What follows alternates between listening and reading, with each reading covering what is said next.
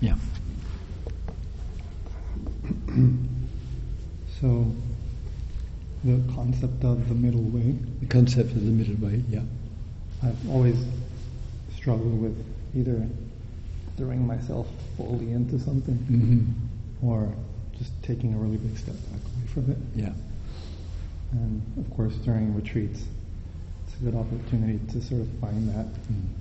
If you're at the back, you're welcome to just move the chairs forward. So it's a little easier because sometimes, mean, it's- sorry to interrupt, um, a little hard to keep lifting the voice up. So we endeavour to keep it at normal communication level. There's the whole row down here, plenty of room at the sides, cushions and mats, and then we can flow. Yes. No, so during these days, I've found it as a great opportunity to explore that perfect middle ground, Mm. but I'm still constantly being dragged to the intensity that you were mentioning Yes. the first day. Mm. And then when that intensity gets way too intense, then I just throw myself on the ground and completely relax and try to find that middle ground again. So I was wondering if you can talk a little bit about that. Yes, yes. Um, if to get it clear, this is a fairly regular kind of pattern. So if I got the picture, an interest or an idea or a focus or a priority comes, you fully throw yourself uh, uh, uh, into it. That, in due course, ends up as rather exhausting and tiring, and then you kind of whatever, flop on the ground or, or, or whatever. So let's just go with the ini- initial uh, verses, throwing oneself. What do you th- what's the sense with the intention here? That Putting oneself so f- fully into something that an outcome, or at least at times, is whatever exhaustion and um, loss of energy uh, because of this. What's going on with this? Full on into something. And then, and then, of course, it easily, as you say, can carry into the meditation and in many other areas as well. It's a, a very, very loaded pursuit of something that matters a lot Right. to me. Yeah. All right. So we will take step uh, step by step. Good voice here. So something gets loaded or charged into it, and the view which arises is this really matters to me. This is really important for me, and that view with the charge that goes with it, in a way, infects or uh, invests in into into this. Does this really matters to me? Is that does that really have to matter to you in order to respond? Ideally, no, hmm And but really, but really, I, I'm, I'm following this sort of programmed pattern yes. that's been going on since I can remember. Yeah, yeah, yeah. So, there's the, as you point out, there is the history called the programmed uh, uh, pattern there. It's gone on for a long time, as long as you can uh, uh, re- remember. What's the sense and the feeling in the softening of the view? It really matters to me. What, what's the sense when you hear this from me? It really matters to me. It's incredibly liberating to not have it all on one individual. All right, all right. It's sort of good to hear. Distribute Yes. the intention. Really valid and, and important point. So there's something freeing up, it's to, in a way, liberate and free up the intention without the me being dragged along uh, uh, with it. There will need to be some early recognition and picking up of this old habitual programmed voice, which kind of gets summarized. Me is really important in this process. That, that voice needs to be much, much softer there. What, what might be some signals for you that this conditioned, habitual, programmed view as is getting hooked into the intention? What, what, what, what, how are you going to know that that's happening? And, and you're going to see, see it so early, there is no interest to buy into it. What's going to whisper this? Hey, watch out. This really matters to me, viewers. Yeah.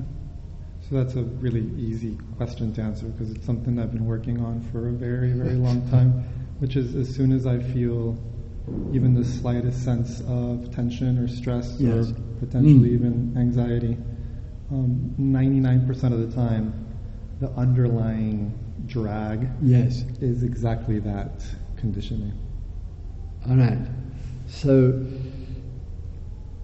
the mindfulness is there sufficiently enough to pick up the, some stress or pressure is building up. It clues you into the underlying thread, which um, it depends upon.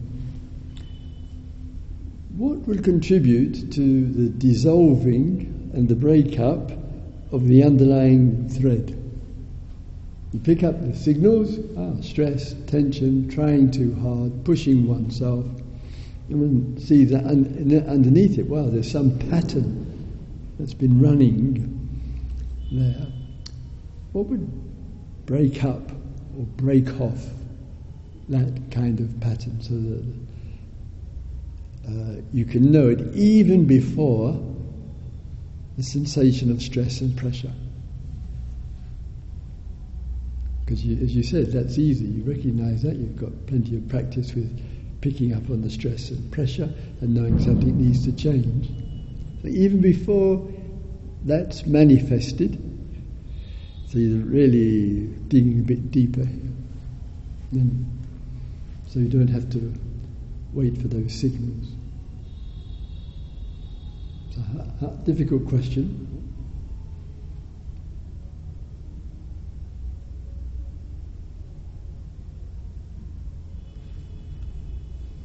I'm going to throw that one at you. they, they, they, are the, uh, the listeners. they are the Shravakas in this case, the ones who listen.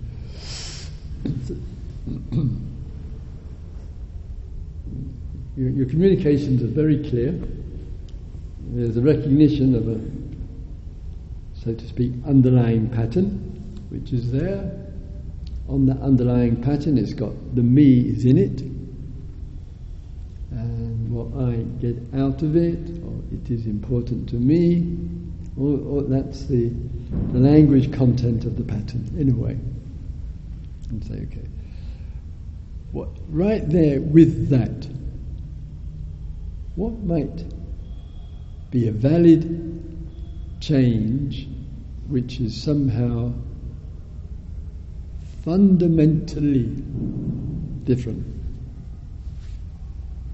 This whole habit or viewpoint is fundamentally changed or is changing. It's not immediate.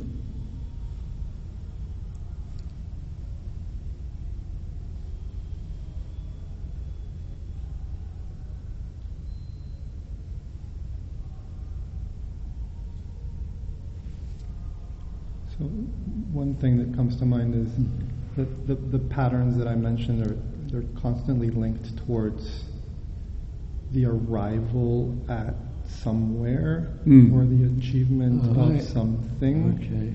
Right. And so if I maybe was able to realize that potentially I'm already there and Mm. that there's nothing to pursue, then that could be quite a liberating Yep. position to Right. be in.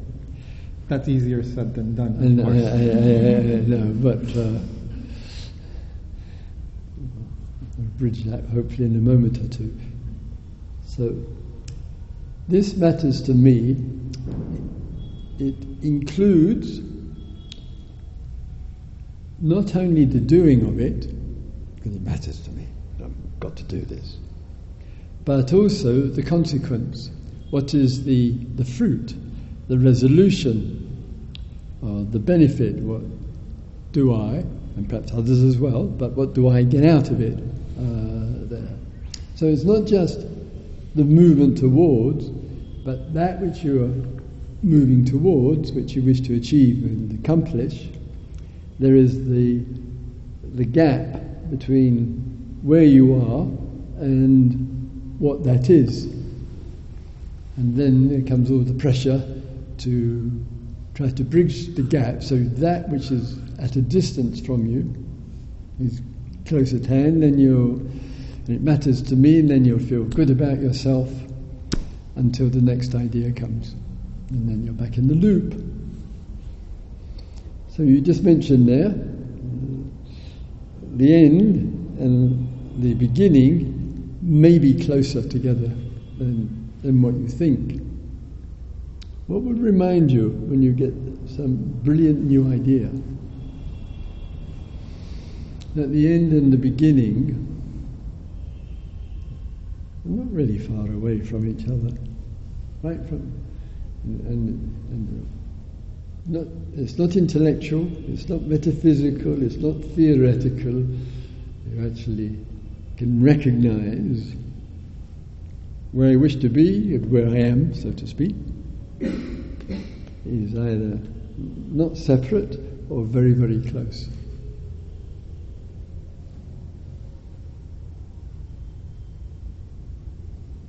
It's going to remind, remind you when you start some fresh project. So, yeah, out of the influence.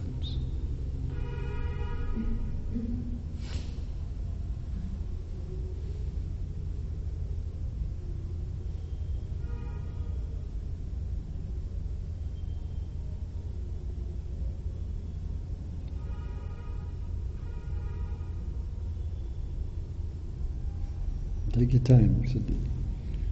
Not easy, easy question. Something that comes up is to pay much more attention and offer more priority to the actual process or Mm. the path as opposed to the Mm. objective or the Mm. goal. Hmm. Nice. Good. In, in, in a way, huge amount of stress of human beings is dependent on getting what I want and fear of not getting it. Doing something I want to achieve and accomplish may have lots, lots of so-called good in it, and the fear of not doing it or not doing it well enough or what, whatever. So that, so some shift, because the goal of these things, not really in our hands anyway. It's going to require the whatever recognition, approval, disapproval, acknowledgement of loads of other people. And that could depend on how they got out of bed in the morning, let alone anything else. So, just coming back to the point for the moment, everything's got to get translated into the being, from the head sometimes into the, uh, the being to dissolve an old pattern. What sort of things and if you have an example or whatever, which the process honestly, truly, deeply, and profoundly means much more than the outcome. Oh, so that's very simple. So, certain moments of my meditation practice Yes. are worth everything for just that tiny little moment All right. without any need to think about liberation or enlightenment. Yes. However, those are tiny little moments. All right.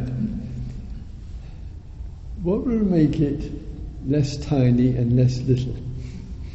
Which will expand it out. So, in the analogy which is used, the uh, the taste of the pure dewdrop, taste of water, and the taste, not many left these days, of the pu- pure drop of water in the river is the same taste. Whether it's a tiny little drop, raindrop, we might say, and a, a lovely clear pond or whatever it might be. What would contribute to changing the measurement from tiny little, as you used, to regarding that in a different kind of way. Because I doubt if a tiny little moment, whether it's in meditation or it's in some vision or project, I don't I doubt if it will do it. I doubt if it will be enough to finish the pattern of of that underlying thread and the, sometimes the stress that comes out of it. Some lovely moments. No, I, I don't see it.